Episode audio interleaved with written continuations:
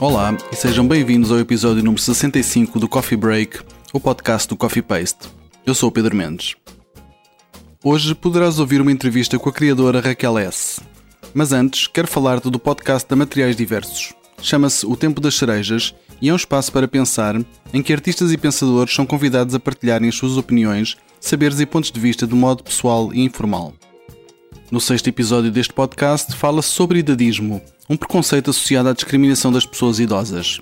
Para aprofundar a reflexão sobre este tema, são convidadas Maria Helena Falé, jornalista, locutora e atriz, e Carlota Lagido, bailarina, coreógrafa e figurinista. O podcast do Tempo das Cerejas está disponível no Spotify. E agora o conteúdo principal do nosso podcast. O Teatro Experimental do Porto estreia a 30 e 31 de julho no Teatro Constantino Neri, em Matosinhos, Invasão, de Raquel S. O espetáculo, interpretado e co-criado por Joana Montalverne e Maria Inês Peixoto, reflete sobre a violência colonial e o seu impacto na identidade portuguesa a partir de uma releitura daquele que é considerado o maior épico de Portugal, Os Lusíadas de Luís de Camões. Conversei com Raquel S. para saber mais. Espero que gostes. Até já. Olá a todos, bem-vindos ao Coffee Paste.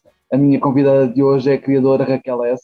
Vai ter o espetáculo Invasão nos dias 30 e 31 de julho, uh, vai ser apresentado no Teatro Constantino Neri, em Matosinhos. Antes de mais, olá Raquel e muito obrigado por estares aqui a conversar comigo estes minutos.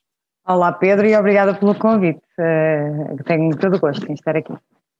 Então, começando um bocadinho pelo princípio, gostava que nos falasses um pouco do teu percurso, se for possível. Um, a minha chegada ao teatro é, sobretudo, não intencional. Eu acho que estudei filosofia e depois literatura, e quando estava a fazer o mestrado, por grande insistência de um amigo meu, eh, acabei por ir parar ao TUP, ao Teatro Universitário do Porto, uh, eh, um, o grupo de teatro mais antigo do Porto, uh, e quando fui lá parar, Uh, eu sempre fui bastante dada em geral a organizar coisas, então comecei a organizar e, e a experimentar coisas, fiz o curso de interpretação como toda a gente, uhum. mas depois acabei por, uh, tínhamos alguns projetos, não tínhamos dinheiro, porque naquele ano não havia o Bank, então era preciso, uh, eu propus escrever um texto, depois entretanto foi a Medeia de Noite Arder, que é o primeiro texto que eu escrevi, em 2013, uh, que escrevi para teatro, claro, um, e fui, pronto, fui, fui começando a fazer alguns projetos lá, depois comecei a fazer uns, uns apoios dramatúrgicos, umas assistências de encenação, uh, e acabei por ir começando a trabalhar e a desenvolver, de facto, um interesse específico em teatro e a tentar perceber o que é que é o teatro, o que é que o teatro tem de particular que, que outra, outro veículo, digamos assim, não tenha. E, e a partir daí fui começando a trabalhar profissionalmente, fiz vários espetáculos no TUP, já, já enquanto profissional, uh, escrevi o Até Quando e dirigi, e também co-dirigi um espetáculo de dança chamado Ainda, com a Vera Santos. Uh, entretanto, uh, eu decidi-me a, a fundar a minha própria companhia, que se chama Noite Arder, e, e, lá estreiei um espetáculo sobre memória relacionada com as pessoas que nós perdemos, chamado Longe, com a Margarida Gonçalves, um, e um segundo espetáculo a partir da vida de freiras reais e imaginárias, chamado Amor Demónio.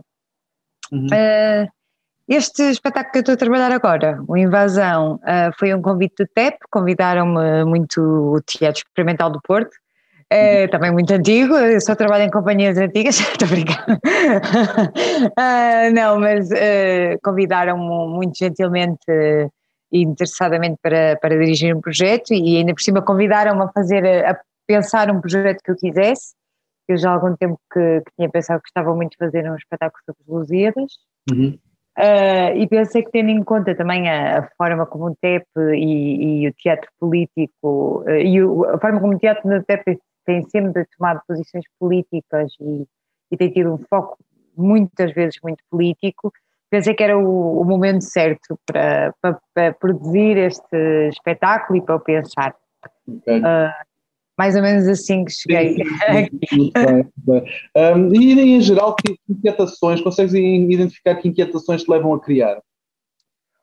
Um, a mim interessa muito o que é que é, ou seja, uh, perguntas muito basilares sobre a estrutura teatral, por exemplo, o que é que é uma cena, uh, o que é que é, uh, sei lá, o teatro, qual é o, o que é que está o corpo de um ator a fazer em cena. Uh, estas coisas muito básicas, digamos assim, é uma coisa que a mim me interessa, numa pesquisa de porque é que eu estou a fazer teatro em vez de fazer outra coisa qualquer. Uhum. Um, depois, a nível da escrita, que é o meu veículo privilegiado para chegar aí, não é? Interessa muito uh, trabalhar e pensar sobre a distância entre uh, as palavras e as coisas, ou o falhanço constante da linguagem, ao tentar nomear, eu, como fica sempre aquém por um lado, e por outro lado, como ainda assim a, a linguagem é capaz de criação de mundos que não existem, uhum. interessa muito isso também. Uh, e acho que é sempre a partir dessas formas, digamos, destas perguntas muito básicas que eu me prendo. Sendo que a minha ideia, por exemplo, a minha razão de, para a fundação da Noite Herder, da, da, associação, é que eu gosto de trabalhar a partir de temas. E em vez de ter um método que eu ando a definir, eu gosto muito de pensar o método conforme o tema que vou trabalhar. Uhum. Então eu também acho que as inquietações também são temas. E esses temas depois provocam formas, provocam perguntas, provocam pronto, uh, tudo o que vem a seguir, não é? Uhum. Tu falaste da, da, um bocadinho da, da, origem deste espetáculo de invasão, partir de um, de um convite do TEP. Qual é que é a principal mensagem deste espetáculo? Uh, eu, em primeiro lugar, não diria que ele tem uma mensagem, sendo que, obviamente, tem sempre mensagem, mas acho que não tem uma mensagem principal.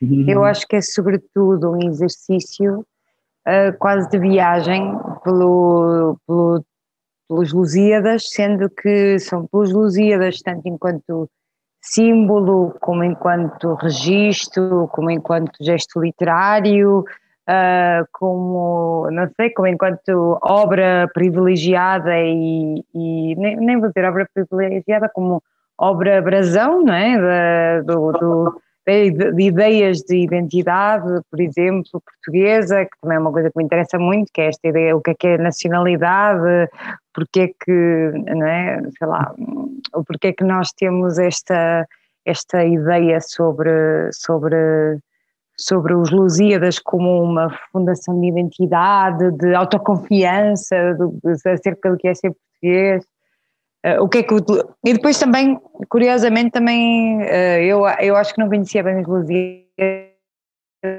antes de começar. E agora que pronto, que já andei ao coça com eles durante muito tempo, um, é interessante também perceber o que é que os Lusíadas têm lá e nós não, não recebemos na escola, porque a mim também me interessava muito a relação que nós vamos criando com os Lusíadas através das aulas de português, porque eu estudei em pai 400 anos letivos das Lusíadas e foi sempre de uma forma completamente crítica, sem, sem nenhuma, nenhum comentário, sem nem a revisão, porque eu não acho que seja tenha ser revisão, mas sem confronto do, do própria obra com, com o facto, com o que a história já sabe, que não é uma imaginação, né? com as coisas que nós sabemos acerca do que aquilo, do que, do que aquela viagem provocou, Uh, sei lá, por exemplo, para mim choca muito que nós entreguemos a, a, adolescentes este texto, que nós sabemos que é datado, sabemos que é do século XVI, mas ainda assim choca-me que nós demos este texto. Em primeiro lugar, por exemplo, com toda a islamofobia, naquele texto, acho que é. Uh, porque, claro, também uh, há racismo, há a maneira como, como se veem os negros e como eles são, por, por exemplo, postos numa como se fosse uma entidade coletiva sem, sem diversidade, não é? Uh, e também, por exemplo, a islamofobia, que ainda por cima depois está muito ligada a razões políticas, não é? E como ela é passada e é uh, escrita, de facto, ela é escrita pelo, pelo Camões, não é? Temos o, a maravilhoso, gosto muito de chamar cães uh, aos ao, aos árabes, né, como eles diziam, aos árabes, que obviamente não é um termo correto, mas pronto, uh, e é engraçado. E, e por outro lado, uh, não só me interessa esse confronto, como também me interessa uma coisa, apesar dela não ser explícita no espetáculo, que é, obviamente, quando eu digo que vou pegar nas Lusíadas, tenho duas reações, que é, oh meu Deus, que seca, porque é que vais fazer isso? E aquela reação de, coitados dos Lusíadas, são dos anos, do, do, são de 1580, deixa o livro em paz, que 1570 deixa o livro em paz, lá, lá, lá, lá, lá, né? E é engraçado para mim, como, enquanto uma pessoa continuar a achar que, nunca, que não havia vozes críticas em 1500 e tal, uhum. vai continuar a achar que é tudo perdoável, não é? Tudo que está escrito ali. E a verdade é que se nós lermos, por exemplo, ao, através da minha pesquisa sobre as Lusíadas, fui parar, sei lá, Diogo do Couto, que tem uma perspectiva super crítica relativamente ao processo de colonização e de invasão de, dos portugueses de outros países, pelos portugueses de outros países, e é uma voz que é contemporânea e que é como é tratada como se não existisse. Tipo, como é que o Camões ia ter outra perspectiva? E ainda por cima eles a conheciam. Uhum. Uh, também me interessa isso, que é como é que nós encontramos uh, nos Lusíadas brechas de tempo, não só para lhe fazer perguntas aos Lusíadas, mas também para fazer perguntas sobre os nossos dias de hoje, sistema de ensino hoje, o que é que é uma ideia de nação hoje. Tu, tu de facto escreves e, e acabaste de referir isso, temos de fazer muitas perguntas aos Lusíadas, não é? Sim. E já, e já referiste várias, mas se pudesses fazer só uma, qual é que seria essa, essa grande pergunta? Hum, eu acho que, apesar de haver politicamente, há coisas muito mais interessantes para perguntar do que esta porque eu acho que um porquê muito grande, porquê politicamente escrever aquilo, uhum. uh, acho que é uma pergunta muito pertinente. No entanto, para mim, a conversa que eu, Raquel, pessoa, há uma coisa que me intriga profundamente, que é, eu adorava ir ao Camões e perguntar ao Camões o que é que, porque é que ele escreveu aquilo? Porque há uma dimensão crítica que se sente que é passada, por exemplo, eh, eu acho que a perspectiva do velho de Restelo, que, que pode parecer, ou seja, é, é, é, ficou guardada no nosso imaginário como uma pessoa completamente inflexível e contra o progresso, essa ideia de progresso que nós temos de seguir. No entanto, por exemplo, acho que a figura do velho de Restelo relativamente ao que são estas, estas chamadas descobertas, né, é uma postura que é, através da qual temos tanto a aprender e a pensar um, e é tão interessante, não é? E foi escrita pelo Camões, o mesmo que escreve, ai meu Deus, os gloriosos portugueses, lá, lá, lá, lá, lá. Uhum. E eu uhum. gostava de perceber em que lugar é que ele se encontrava, qual foi a situação da dependência económica em que ele escreveu isto, por exemplo. Gostava muito de perceber qual é a relação dele com o rei, em que é que ele não se sentiu livre. Uh, confesso que isso para mim é, é o que me intriga mais, sendo que acho que a nível uh, global é óbvio que a pergunta vem é porquê? Porquê é que nós precisamos de obras destas? A dizer que nós somos os maiores e que os outros são uma porcaria. um, um, a primeira frase da, da sinopse do espetáculo é onde se lê descobrimentos, deve-se ler invasão. Eu pergunto se o espetáculo então propõe um novo olhar sobre a nossa história. Suponho que, que sim.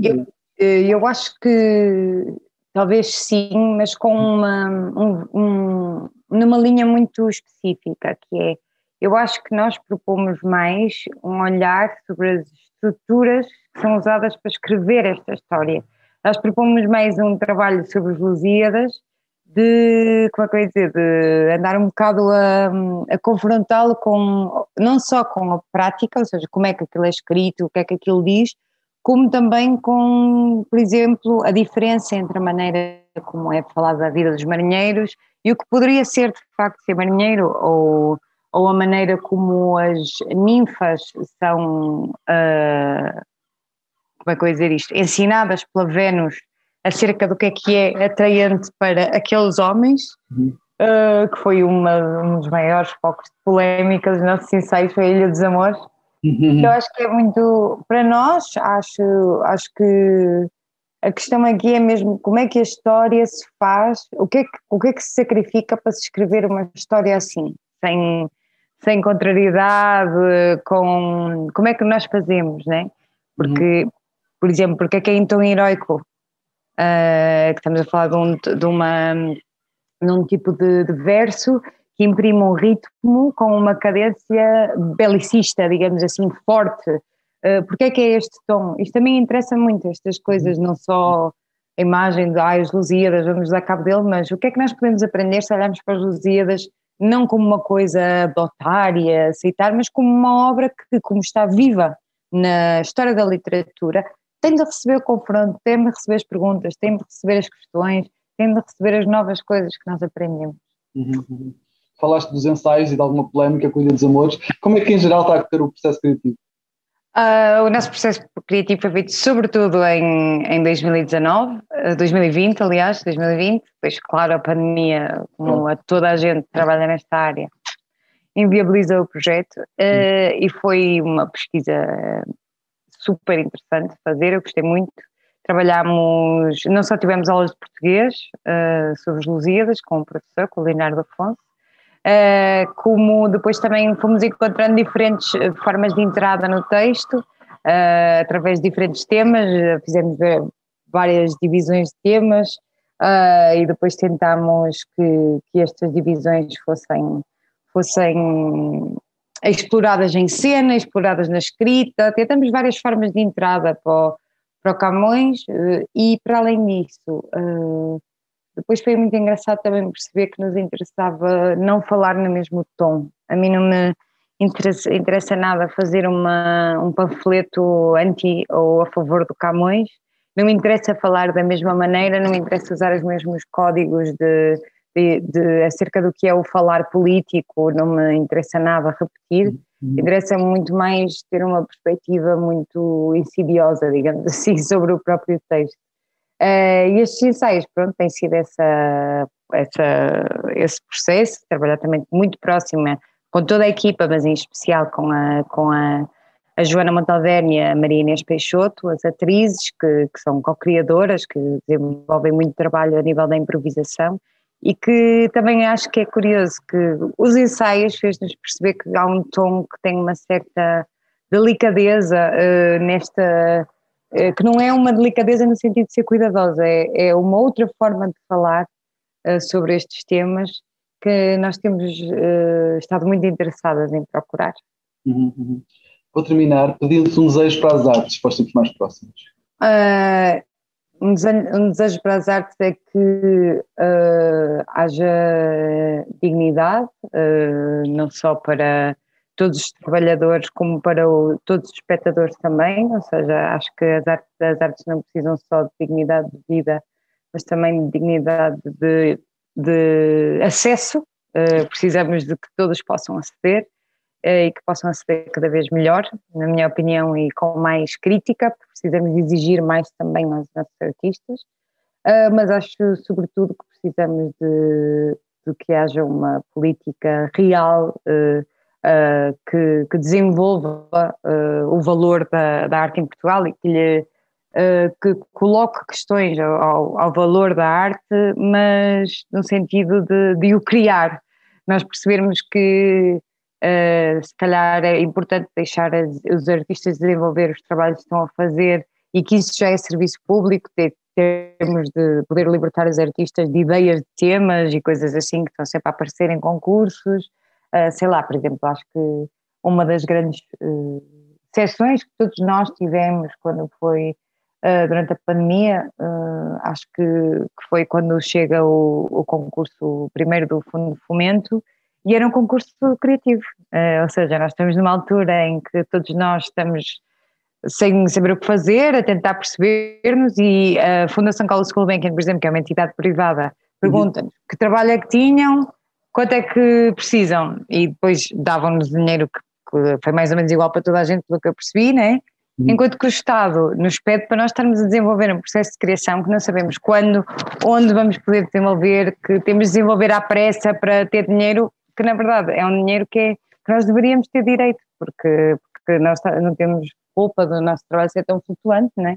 Uhum. Uh, ou seja, acho que dignidade e uma aposta real na, na cultura como uma, um, um, sei lá, pensar que se calhar é a cultura é, é, a razão pela qual foi preciso, a falta de cultura foi a razão pela qual foi preciso escrever coisas como os Lusíadas.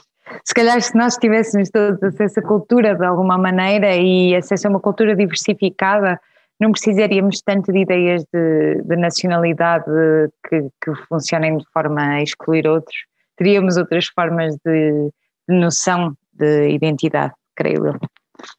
Raquel, muito obrigado, foi um gosto falar contigo. Muito obrigada, igualmente, gostei muito desta entrevista.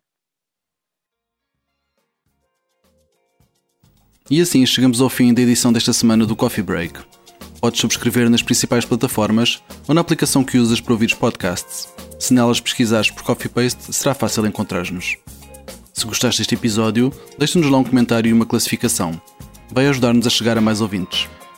Convidamos-te a visitar o nosso site em coffeepaste.com, onde podes encontrar muito mais conteúdos.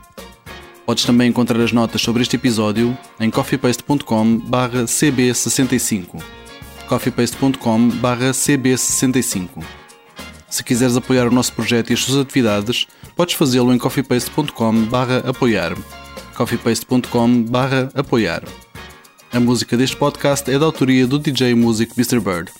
Eu sou o Pedro Mendes e falamos em breve. Fica bem.